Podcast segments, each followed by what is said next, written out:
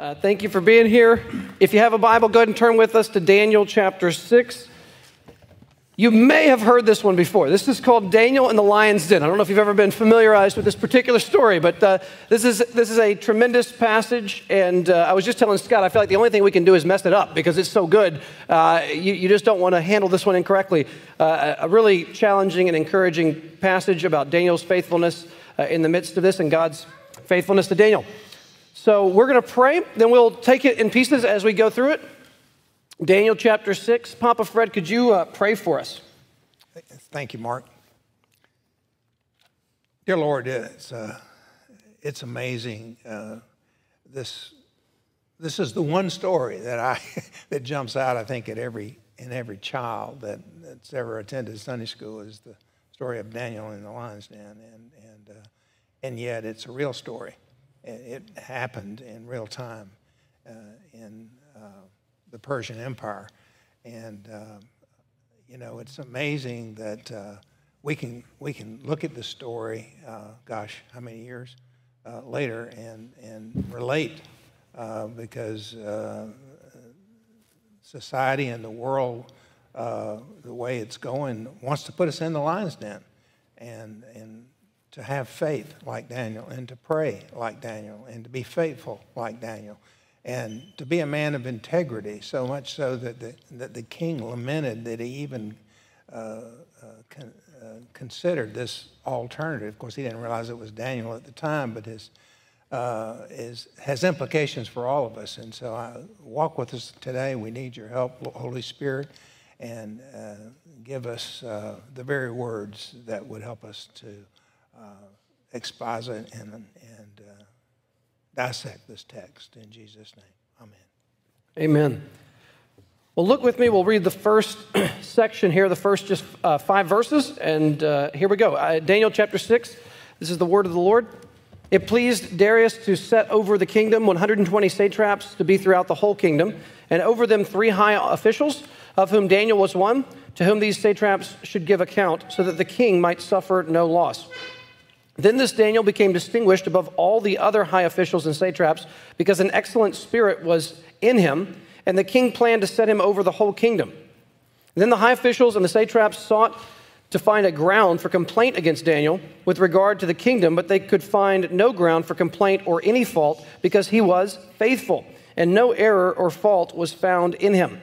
Then these men said, we shall not find any ground for complaint against this Daniel unless we find it in connection with the law of his God. So let's just stop there and, and begin uh, talking about this a little bit. Uh, Papa Fred, why don't you kick us off? Sure. Um, I've already discussed this with, with some of the guys, and, and uh, so in case you wonder who Darius is, um, and this is subject to debate somewhat, it pleased Darius to set over the kingdom 120 satraps to be throughout the whole kingdom. Um, first of all, the, we've switched empires now. We're into the Persian Empire. And the, one of the things that the Persian Empire is known for is having the most organization of any of the early uh, empires. In fact, it stretched, ultimately, it stretched all the way from what modern day Turkey to India. And uh, it, it, was only matched by Alexander the Great's conquest, but he never organized things like the Persians did. They had these satrap or satraperies, satrapies, and they were government, uh, governors of, of different provinces.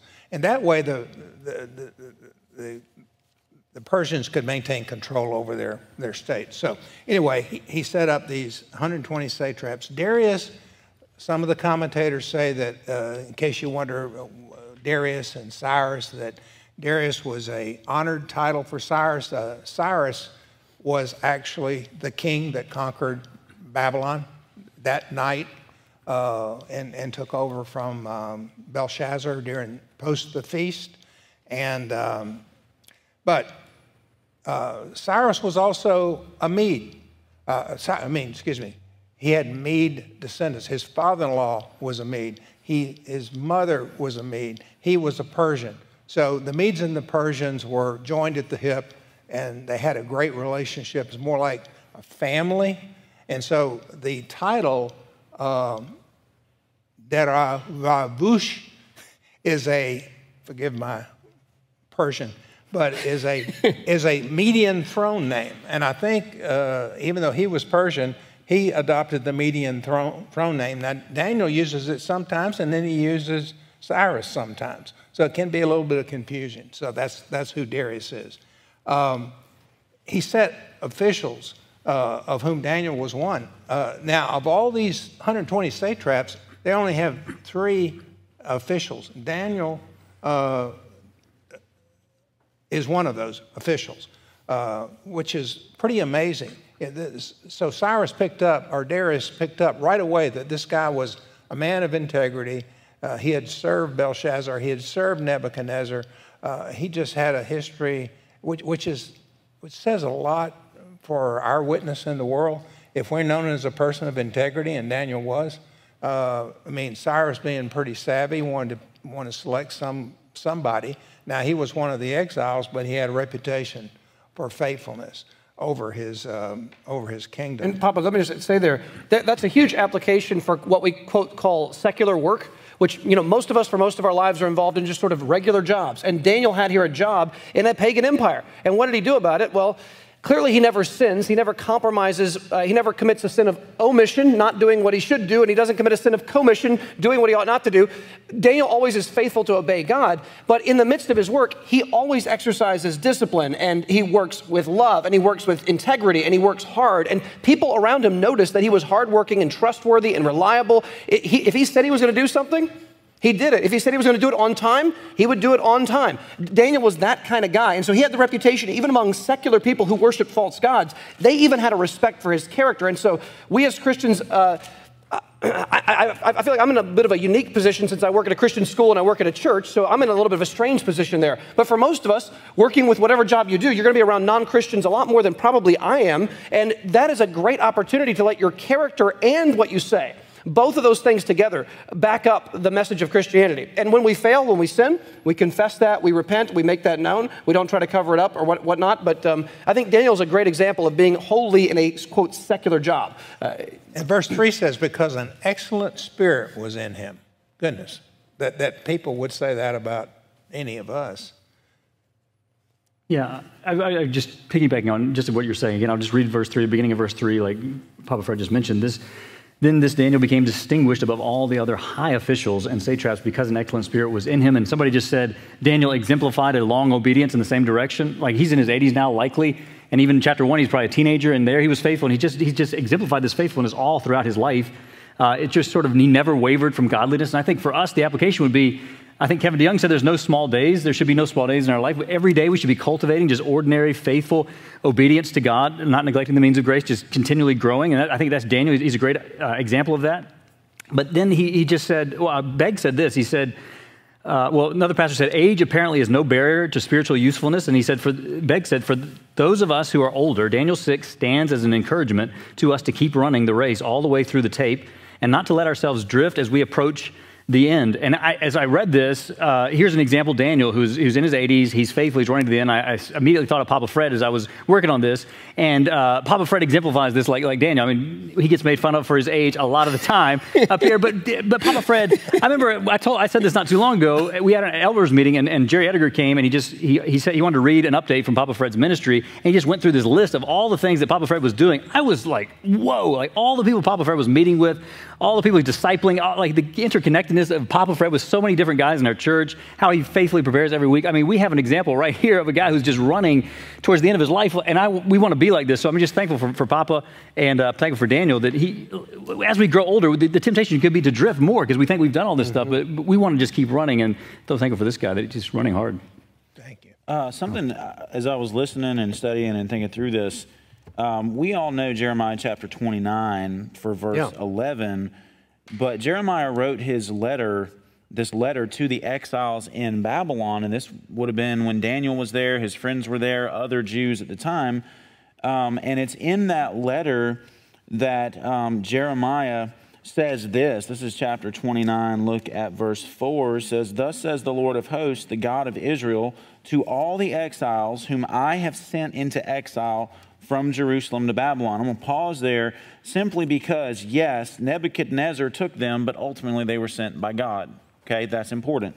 Um, whom I sent, I've sent into exile from Jerusalem to Babylon. What does he say? Verse 5 Build houses, live in them, plant gardens, eat their produce, take wives, have sons and daughters, take wives for your sons, and give your daughters in marriage, that they may bear sons and daughters and multiply there and do not decrease. But, verse 7 seek the welfare of the city where I have sent you into exile, and pray to the Lord on its behalf, for in its welfare you will find your welfare. And I think Daniel took that to heart. Like, I, I I have a hard time believing he would not have seen this letter at some mm-hmm. point earlier on with uh, Jeremiah's instructions from God to his people in exile. Um, do the best you can do for wherever God has sent you, um, whether that's in your homeland or in this pagan, uh, pagan Babylon. Pursue its welfare. And I think that's what, like what you've been saying, that's what we see Daniel doing. I mean, he gave his life literally to serve Babylon and then uh, per, the Medo Persian Empire after that. And where, whoever was the king over him, he always sought the prosperity of the king, the prosperity of the land, that things would go as well as possible where he was. And I don't think that means he compromised right. on realizing that um, his home was still back in Jerusalem. Like, I don't think he ever got past that because he still prayed toward Jerusalem as he was commanded um, and stuff like that. But he sought the welfare. And I think the fact that he sought it so well, and obviously God's blessing was on him. But I mean, here's this Jewish exile slave who continues to be one of the greatest sources of blessing in a pagan kingdom. And it's amazing. Uh, that's a great point. And going off that further, you've got Joseph in the book of Genesis, and you've got Daniel, who is very similar to Joseph in a lot of ways. They both interpret dreams of pagan kings and are exalted for their faithfulness. But in, in both stories, Joseph and Daniel both have places where they're highly exalted and have high positions, and they're faithful in those. But they both also have times of obscurity, and they're faithful in those too.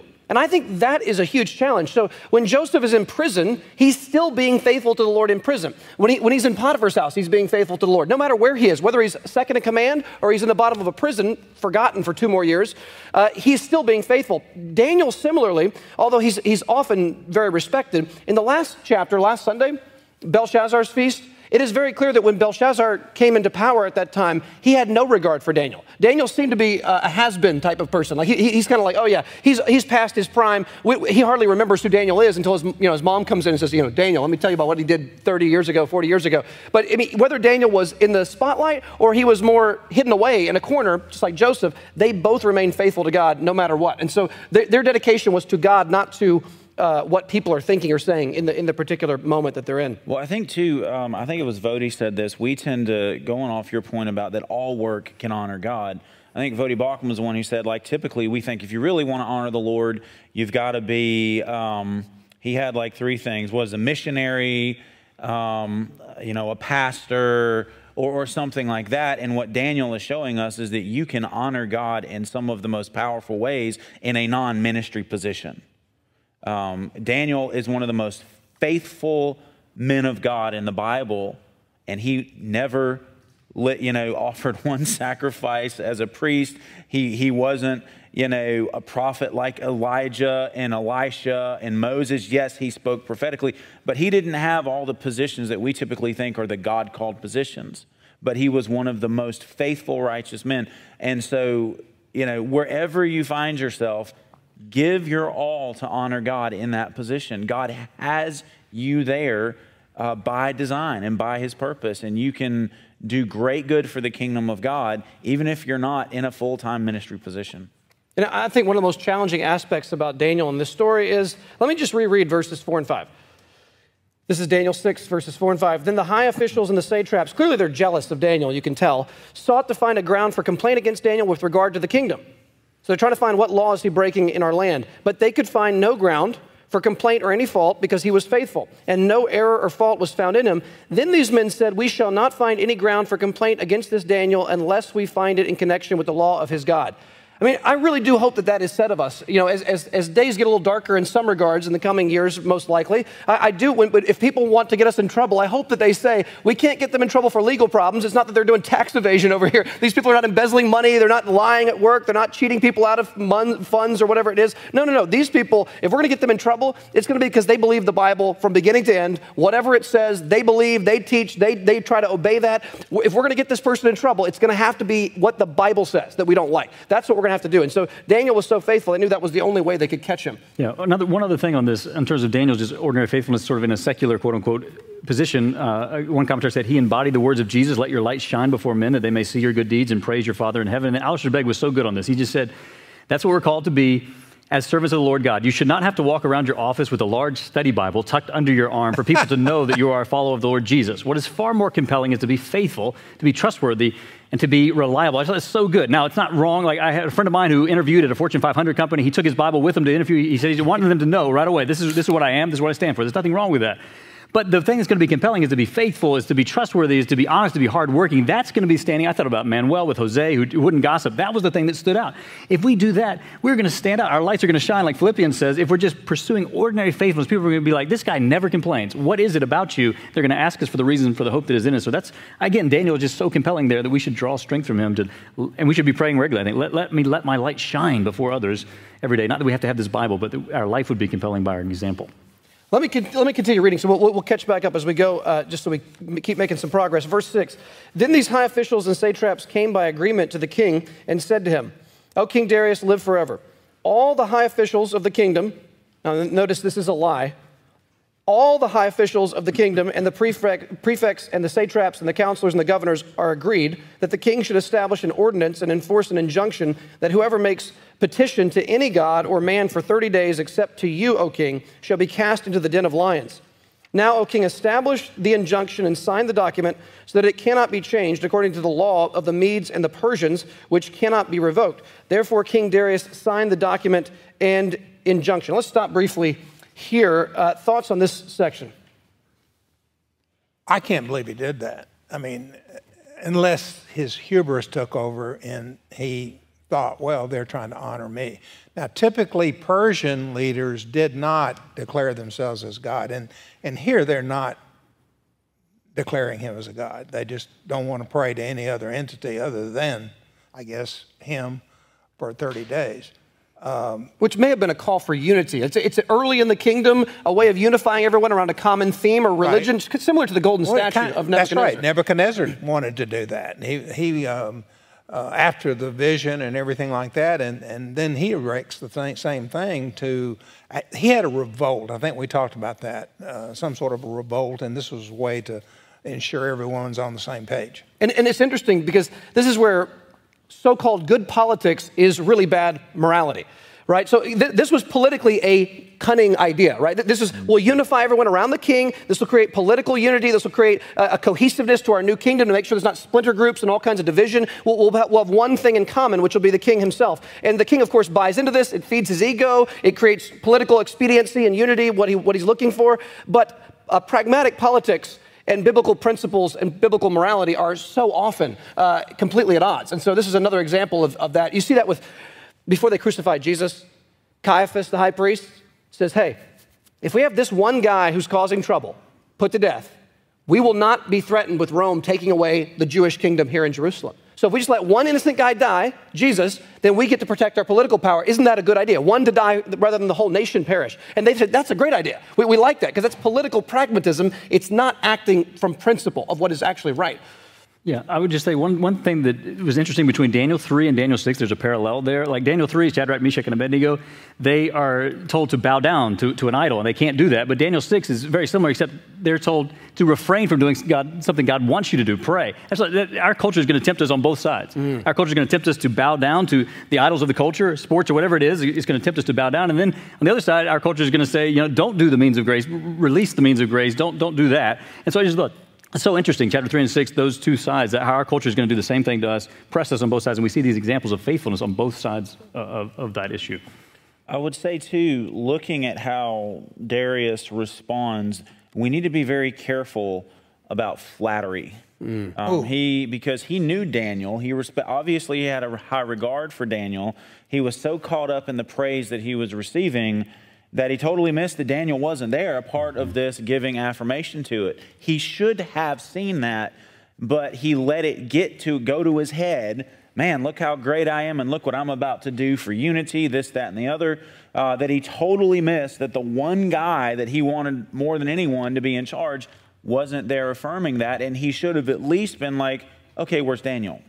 Um, and so I think we have to be very careful because Satan knows um, our, our desire, you know, and for lack of a better way of saying it, you know, to have our egos stroked. He knows we like to be praised and told how good we are. And so we always need to be on guard when the praise heaps up, when, the, mm-hmm. when it seems like flattery is, is excessive, is there something I need to be seeing that this is trying to cover over? And he totally missed it. Yeah, you mentioned a few months ago in a, in a prayer time from Romans 16, mm-hmm. the passage. You don't have to turn there, but just listen to the false teacher description in Romans 16.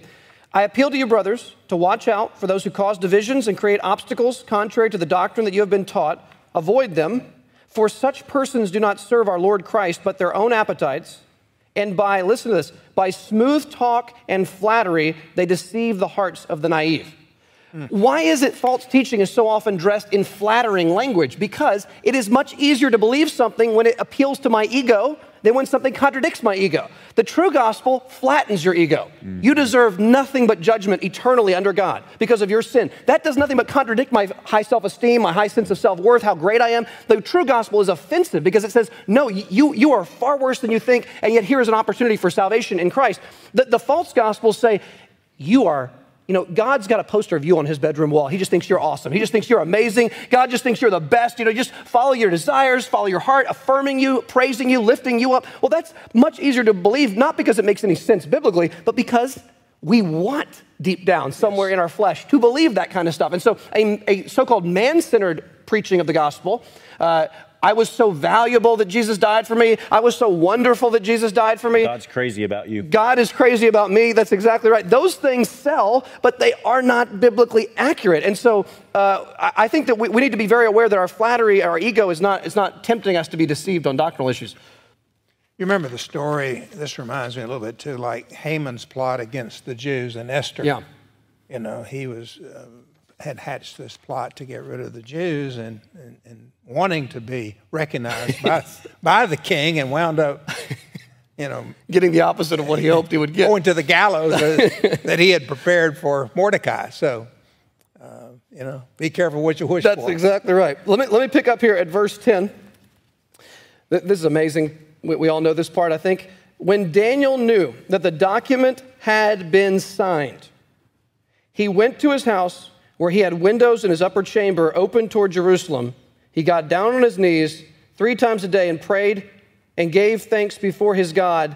And look, as he had done previously. I just want to stop on this. This is too good. I mean, this is amazing. Daniel was already getting down on his knees, having what, what we might call a quiet time, three times a day morning, afternoon and evening, Daniel would go to his room in an upper room. He would get down on his knees, and there was a door, a window open toward Jerusalem. I wouldn't have time to turn there, but uh, one commentary pointed out, just real quick, in 1 Kings 8, when Solomon is dedicating the temple for the first time and the glory of the Lord fills the temple and they offer thousands of animal sacrifices, Solomon has this wonderful prayer to God. It's one of his high moments of his life, 1 Kings 8. And in that, he says, Lord, if the day comes where our people sin, he says, and who has not sinned? Well, the day comes when Israel sins and they are exiled from the land and they are taken away to a foreign land. In that day, I pray that they would turn towards you and that they would look towards your city, Jerusalem, your temple, and that you would, uh, you would forgive their sin and that you would restore them to the land. And we know Daniel is, gonna, is praying that because in Daniel 9, he literally prays, prays that exact same prayer we'll get to in a few weeks. And so Daniel is praying as he's always been praying faithfully. And when this edict goes in, you're going to be fed to the lions if you keep praying to any other God. Nothing in Daniel's life changes. He goes and has his quiet time like he always does. He has, and three times a day. That's astonishing. This guy was so devoted to the one true God. Uh, how many of us could say that we have set aside time of prayer three times a day? I mean, th- th- that is a challenge, I think, to all of us in our walk with the Lord. I actually looked, looked that up in, in David in Psalm 55. He says, But I call to God, and the Lord will save me. Evening and morning and at noon, I mm. utter my complaint and moan, and he hears my voice. Wow. So we're, you know, we're not suggesting that, that we go out all and pray to the east or the west or towards Mecca or something like that. Or Certainly not that. Or, or, Jerusalem, but we do pray, and, and we, we, we learned in our retreat that regular prayer, disciplined prayer is really important. If you, uh, you know, whether it be morning, noon, night, and every hour in between, pick a time, pick a place, and pray to your God. Well, I think too, it's important that there's kind of a it's a hard balance to strike because we need to have regular times that are dedicated to the word and to prayer but those don't need to be the only times Correct. we pray. Right. Um, I, I, think spurgeon actually said this. It's a quote i've heard uh, from him. He says you know i don't remember the last time i prayed for an hour but neither can i remember an hour in which i did not pray. Wow. Wow. Um, but like we can take that and say, well, I'm, I don't think that means that we shouldn't have regular times of prayer. I think it, it gives us focus, it keeps us disciplined. Um, because uh, you know we, we think about the potential legalism of well if, if i don't pray you know however many times a day or at this right. time every day then you know god can't use me i'm done it's like we want to avoid the quiet time legalism but at yep. the same time in our response to that we don't want to like get rid of all structure or get rid of all planning i mean like I, we need to plan we need structure like we life is hard without it, and especially the Christian life. Yeah, th- th- this passage is not at all something we use like a club to beat someone over the head. Oh, you don't have enough times of prayer a day. Uh, the, the po- this passage should be an invitation to say, look what is offered to us. Like, th- this is free of charge all day, every day. We have the ability to go before God. We can read His Word. We can talk directly to Him, and He listens as if we're the only person around because He has uh, total omniscience and total ability to understand all prayers of all people at all times simultaneously. That's astonishing. And this is, this is more like a feast on a table saying, you can come have this. This food is for you. Come, come eat, rather than a legalistic thing to hit over the head to say, oh, you don't have enough quiet times, you don't do enough. No, no, this is invitational. This is something that Daniel feasted on, and this is something we are also invited to do. Yeah, one, one guy just said, uh, there, we don't read of any turmoil with Daniel, like, should I do this or should I not do this? No, there was no turmoil at all. I mean, this, he had this holy habit, had been developed in his life. He's going to get down, pray three times a day, It doesn't matter what. And it's the consistency of it. Like Begg said, had he been inconsistent, there's no way they would have caught him in this. But the, the consistency of it, they know they're going to catch him because he's so consistent. But this was like a convicting thing from, from Begg. He said, Here's a very challenging question Would it make any substantial difference in our lives, individually or as churches, if prayer were to be banned for the next 30 days? And then mm. Ferguson sort of answers this question. He says, Perhaps in many instances, the answer would be both embarrassing and startling, for prayer has become a neglected discipline. I mean, I just feel like it's the invitation, but we should be pushed by this text. Daniel 6.10, I think of a guy who's six foot 10. Remember that, six foot 10, you remember that text, 6.10, to be challenged by this text, to, to, want to pray more. I really, I mean, just to be pushed on this. I thought about George Mueller. I mean, you can think of anybody who was a man of prayer. I thought if they would have passed a law in Bristol, England, when George Mueller was alive, there is no way for one day he would not give up prayer. There is no way he would not do it. It was so part of his life. He just lived in that spirit of prayer. And I just hope it'll be said of us that we will pray more consistently. I have been really challenged by this, like even just the week, just wanting to pray more because of his example. And that question, like, oh man, what would, what would be the result if somebody banned prayer for, from our church? Right. Like, would there be a substantial difference? Yes, if, if, if, our, if our prayer life and our quiet times were outlawed, how many of us would go yes. to jail? Yes. I'm glad you mentioned that. This little book, Against the Flow, is by John Lennox on Daniel. And he mentions, he's got a lot of examples. I'm only going to recite one, that this will make the hair rise on the back of your neck. Take, for instance, uh, this statement of Judge Samuel Kent of the U.S. District Court for the Southern District of Texas on his 1995 ruling that any student mentioning the name of Jesus in a graduation prayer would receive a jail sentence. Uh, and make no mistake, the court is, this is his words, going, going to have a United States Marshal in attendance at the graduation. If any student offends the court, that student will be summarily arrested and will face up to six months incarceration in the Galveston County Jail for contempt of court. Anyone who violates these orders is going to wish that he or she had died as a child when this court gets through with it. Can you believe that? That's an actual ruling by a court in Texas. Now, he, he cites a lot of others, but his point is that there's going to come a time when people are going to say you can't pray, and that's already true in many of our public uh, uh, athletic forums and, and public assemblies. So. And it, it will be framed, our, our, devotional life to God, will, our biblical faithfulness will always be framed as some form of hatred towards other yes. people. And mm-hmm. you can see it right here. Look at verse 11. then these men came by agreement and found Daniel making petition and plea before his God. Then they came near and said before the king concerning the injunction, O king, did you not sign an injunction that anyone who makes a petition makes petition uh, to any god or man within 30 days except to you, O king, shall be cast into the den of lions? So they're setting them up. The king answered and said, The thing stands fast according to the law of the Medes and the Persians, which cannot be revoked. Then they answered and said before the king, Daniel, who was one of the exiles from Judah. That's a little bit of an ethnic prejudice sort of thing. You know, he's one yes. of those nobodies from Judah, the exiles from Judah, pays no attention to you, O king, or the injunction you have signed, but makes his petition three times a day. Then the king, when he heard these words, was much distressed and set his mind to deliver Daniel, and he labored till the sun went down to rescue him. Then these men came by agreement to the king and said to the king, Know, O king, that it is the, a law of the Medes and the Persians that no injunction or ordinance that the king establishes can be changed. Then the king commanded, and Daniel was brought and cast into the den of lions. The king declared to Daniel, May your God, whom you serve continually, deliver you. And a stone was brought and laid on the mouth of the den, and the king sealed it with his own signet and with the signet of his lords, that nothing might be changed concerning Daniel. Then the king went to his palace and spent the night fasting. No diversions were brought to him, and sleep fled from him. You have here Daniel's character being maligned. They're, saying that they're trying to say he really despises you, king. He's hating you by doing this. He, he, is against you. He doesn't care about you. He has no respect for you, king. He is doing deliberately what you said not to do. And they're, they're trying to get at his character. Daniel had nothing but love and care for the king, but he was not going to follow the king into sin. And so, uh, thoughts on that, the, the disparaging of his character? Well, I mean, we should expect it as believers. Like, uh, we've, I know I've mentioned this and we've talked about it a number of times you know, the, the common mindset that if we can just reach that Christian Gentile, gentle statesman who says everything just right and the world is just fawning over us because we're so wise and caring and loving. It's like that's just a fiction.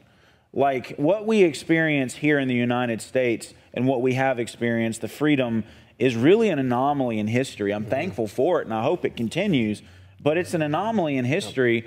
And we should not be surprised when people make stuff up about Christians or take things we say to conclusions we wouldn't take them because they hate the truth. And I mean, we have to keep in mind, Jesus said very clearly, you know, they're going to do these things to you because they hate me. It's first about their hatred of Christ and people's hatred of God. We shouldn't be surprised when we do what God's called us to do and the world gets mad about it and the world wants to shut us up. Like it, that shouldn't be like, what you know, how, how could they do this? Yes, we have freedom of speech, freedom of religion, all that, but we shouldn't be surprised at the heart of men. Because the heart of man is sinful and depraved, and it is by nature in rebellion against God. And anytime there is someone living out a life and speaking a message that is in their face, showing them their rebellion, they're not going to like it. Let me jump in there because people will oftentimes say that they have a respect for Jesus and even God. And then they'll say that they, but they're attacking maybe something that we, we say that we believe. But the, the, the problem is they're actually supporting a Jesus of their imagination.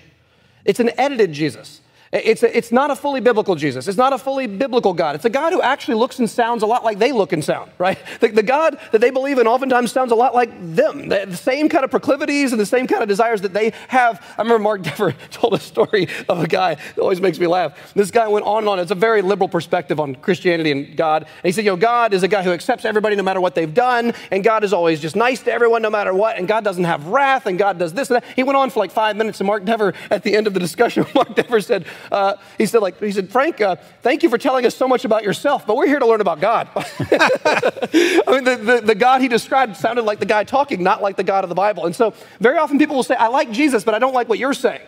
But what we're saying is inspired by the God who is the triune God. God the Father, God the Son, God the Holy Spirit. And so if, if, if someone is disagreeing with this book, they really are disagreeing with the, with the God that they may, that they may have to, um, they may be confused about.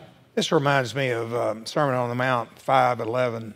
Blessed are you when others revile you and persecute you and utter all kinds of evil against you falsely on my account. Rejoice and be glad, for your reward is great in heaven.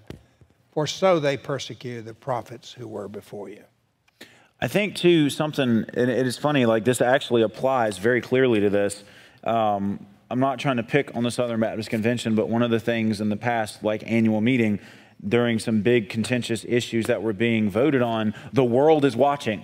The world is watching what the SBC does. Since when is the world the criteria for whether or not what we do is right? God is watching too. And what we should aim for is what is pleasing to Him. Because if we say, okay, you know, if the world's watching and we don't want the world to be mad, what's going to end up happening is we're going to end up compromising the truth. Because, the, again, world, the world is at root in rebellion against God. They're not going to love God's truth. They're not going to love the gospel. They're not going to love it when we take a stand on, on truth and on the gospel as opposed to error. And so, if we let what the world is thinking and what the world is feeling, dictate, you know, the stands we take before we know it, we're, we're going to be joining with the world in its mockery of Christianity. And that's the last thing we want to do. And here, literally, they're, they're watching, and guess what happens? The world's watching. Daniel chose faithfulness, and they, they threw him in a lion's den. Right. All right, let's, let's continue here. let, let me pick back up to at verse 16 just to get the flow of this. I'll read to the end of the story. The, then the king commanded, and Daniel was brought and cast into the den of lions. The king declared to Daniel, May your God, whom you serve, continually deliver you. And a stone was brought and laid on the mouth of the den, and the king sealed it with his own signet and with the signet of his lords, that nothing might be changed concerning Daniel. Then the king went to his palace and spent the night fasting. No diversions were brought to him, and sleep fled from him. Then at break of day, the king arose and went in haste to the den of lions. As he came near to the den where Daniel was, he cried out in a tone of anguish. The king declared to Daniel, O Daniel, servant of the living God, has your God, whom you serve continually, been able to deliver you from the lions? Then Daniel said to the king, O king, live forever. My God sent his angel and shut the lions' mouths, and they have not harmed me, because I was found blameless before him, and also before you, O king, I have done no harm. Then the king was exceedingly glad and commanded that Daniel be taken up out of the den. So Daniel was taken up out of the den and no kind of harm was found on him because he had trusted in his God. And the king commanded, and those men who had maliciously accused Daniel were brought and cast into the den of lions, they, their children, and their wives. And before they reached the bottom of the den, the lions overpowered them and broke all their bones in pieces. Then King Darius wrote to all the peoples, nations, and languages that dwell in all the earth Peace be multiplied to you. I make a decree that in my royal dominion people are to tremble and fear before the God of Daniel, for he is the living God, enduring forever. His kingdom shall never be destroyed, and his dominion shall be to the end. He delivers and rescues. He works signs and wonders in heaven and on earth. He who has saved Daniel from the power of the lions. So this Daniel prospered during the reign of Darius and the reign of Cyrus the Persian. So, Scott, some thoughts about the lion's den. Yeah, I mean, one of the things I would say is, I mean, Daniel's in his 80s there, and he's thrown into this den. We often think of him so young, but he was not. He was in his 80s, and he's thrown into this den. And one, one guy just said, God is not committed to our comfort. He is not committed to making our path through life smooth. He is committed to sanctifying us. He cares about our sanctification. He didn't keep Daniel out of the lion's den. He didn't keep Shadrach, Meshach, and Abednego out of the furnace. They went in. And God doesn't always close the mouth, mouth of lions. He, he does sometimes, but he doesn't always. I think it reminded me of your sermon you preached a while back where you were talking about we so care about we want something out in the future but god cares about the process. Mm. he cares about sanctifying us through that. We just need to remember that. When trials come god is good. He's sovereign. We, we want to trust him even in the trials. He's not committed to our comfort but he's, he's committed to sanctifying us. So, mm. so we, we, want to remember that. But that sobering part with the families get thrown in i mean that is just so weighty. Uh, Begg just said the punishment that fell on them is also a glimpse of divine judgment that will one day fall on those who have spent their lives opposing the kingdom of God. He did it in the flood, rescuing Noah from his judgment. He did it at the Red Sea, and he will do it one day to come when Jesus finally returns. I mean, that's just a sobering, weighty thing. I mean, the people who oppose God, one day God's wrath will, will fall on them. And I just feel like we, we need to catch some of the, the soberness of that part of the passage as well. Let me read an excerpt from uh, Iain Duguid's commentary on this. Just listen for a, a few moments here. He's contrasting the, the, same night that Daniel had. Daniel had the worst night in terms of circumstances. Darius had the best night in terms of circumstances, but listen to how different it was. It says, What a stark contrast this provides. King Darius had at his disposal every pleasure that the ancient world had to offer, yet he could not enjoy any of them, while Daniel had nothing except the presence of his God with him in his trials, and yet enjoyed a peaceful night's rest. This shows us that true peace does not come from the possessions that we accumulate, but from the presence and favor of God in our lives. What was meant to be a terrifying and deadly trial for Daniel with the lions instead became a strengthening encounter with the angel. God was with him and preserved him safely through the ordeal. It's a powerful contrast there. Let me read another section here. Just bear with me for a moment. This story, you can't help but see the gospel in this. I mean, there's a stone rolled over and it's sealed. It sounds just like Easter morning. And, listen to what Iain Duguid says. This points us to the way in which Jesus fulfilled Daniel 6. Like Daniel, Jesus was falsely accused by his enemies and brought before a ruler, Pontius Pilate, who sought unsuccessfully to deliver him from his fate before handing him over to a violent death. Like Daniel, Jesus was condemned to die, and his body was placed into a sealed pit so that his situation could not be changed by human intervention. Jesus' trial went even deeper than Daniel's, however. He did not merely suffer the threat of death, Jesus went down into death itself. Although Jesus was innocent, he suffered the fate of the guilty ones. There was no, uh, there was no angel to comfort him with the presence of God in this pit. On the contrary, he was left in the blackness, utterly alone and abandoned by God, suffering the fate that we, the guilty ones, deserved. His body was left entombed in the icy grip of death for three days before the angel finally came to roll away his stone. Yet Jesus' experience was itself a foreshadowing of the final judgment, a declaration ahead of time of the verdict of the heavenly tribunal. Jesus died for our sins not his own, so that death had no ultimate power over him as a truly innocent man. So, um, final. Well, I was going to read from uh, 2 Timothy chapter 4. Uh, I wonder, in light of what we're studying, if Paul had Daniel in mind when he says mm. some of what he says here. Um, this is Paul's last letter. He's writing, this is the end of the letter. He says to Timothy, um, Alexander the coppersmith did me great harm. The Lord will repay him according to his deeds. Beware of him yourself, for he strongly opposed our message. At my first defense, no one came to stand by me, but all deserted me. May it not be charged against them. But listen to this. But the Lord stood by me and strengthened me, so that through me the message might be fully proclaimed, and all the Gentiles might hear it. So I was rescued from the lion's mouth. Mm. And then verse 18 the Lord will rescue me from every evil deed and bring me safely into his heavenly kingdom. To him be the glory forever and ever. Amen. We and what the one thing I want to say, or two things real quickly, is one, um, there will be earthly deliverances where God delivers us from earthly peril and our time on earth is extended. But all of us, barring that Jesus comes back, we're going to face a trial or an event sooner or later, which we will not be delivered from in an earthly sense, but we will be delivered through that into the heavenly kingdom of our Lord and Savior Jesus Christ. And so at the end of the day, God will get us to our final home. I think it's good news. Keep praise, Scott. Yeah, let's, let's pray. Heavenly Father, once again, we're thankful to be able to study this wonderful book. Uh, thank you for Daniel 6. What an incredible chapter. Hard to do justice to this chapter, I feel like, but what an incredible chapter we got to look at today. We're, we're thankful for Daniel, who just was just pursued ordinary faithfulness his whole life. He was just a long obedience in the same direction, and may we learn from him. May we be inspired by him. Even though he was older, he was running flat out his Christian life. I'm thankful for those in our church who are older, running hard, like Papa Fred. Thankful for his example and all the guys he's discipling and all uh, how much he just loves to study your word even now and just uh, help us to draw strength from his example as well. And Father, his Daniel's example of praying just faithfully three times a day as he had done previously. Oh, what a challenge that is to all of us, uh, but also what an invitation it is for us to, to pray. We, we, should want to, to be like Daniel in this. We should want to come to you, our Heavenly Father who's adopted us. And so I pray that there would be a change in us, even this afternoon, that we would delight to pray more and, and we would just love to, to spend time in prayer in planned times, but also we would just pray throughout the day. We, we would delight to just come to you with, with anything that's going on. Father, I pray that we would be more like Daniel in this and then, Father, thank you for the, for the gospel pointing forward to Jesus Christ who, has defeated sin and death. And thank you for the sobering reminder that there is a coming judgment to come. And Father, I pray that we would just live our lives uh, in light of eternity. I pray for the upcoming service you'd be at work through the singing and the teaching, and that we'd be uh, conform more to the image of Christ uh, as a result. We pray this in Jesus' name. Amen. Amen. Uh, just so you know, uh, the first six chapters of Daniel are quite different in some ways from the last six chapters of Daniel. So we're going to take the turn next Sunday, Lord willing. We're going to get into Daniel 7, which is going to begin looking to the future. Uh, the future for Daniel is, remember, starting in 500 BC. So the future includes a lot of things that have already happened. But D- Daniel begins looking to the future, and 7 through 12 deals with a lot of eschatological or end times type issues. So just prepare yourself mentally. We're going to go from the, the familiar Sunday school stories to the slightly more confusing part of Daniel. So thank you.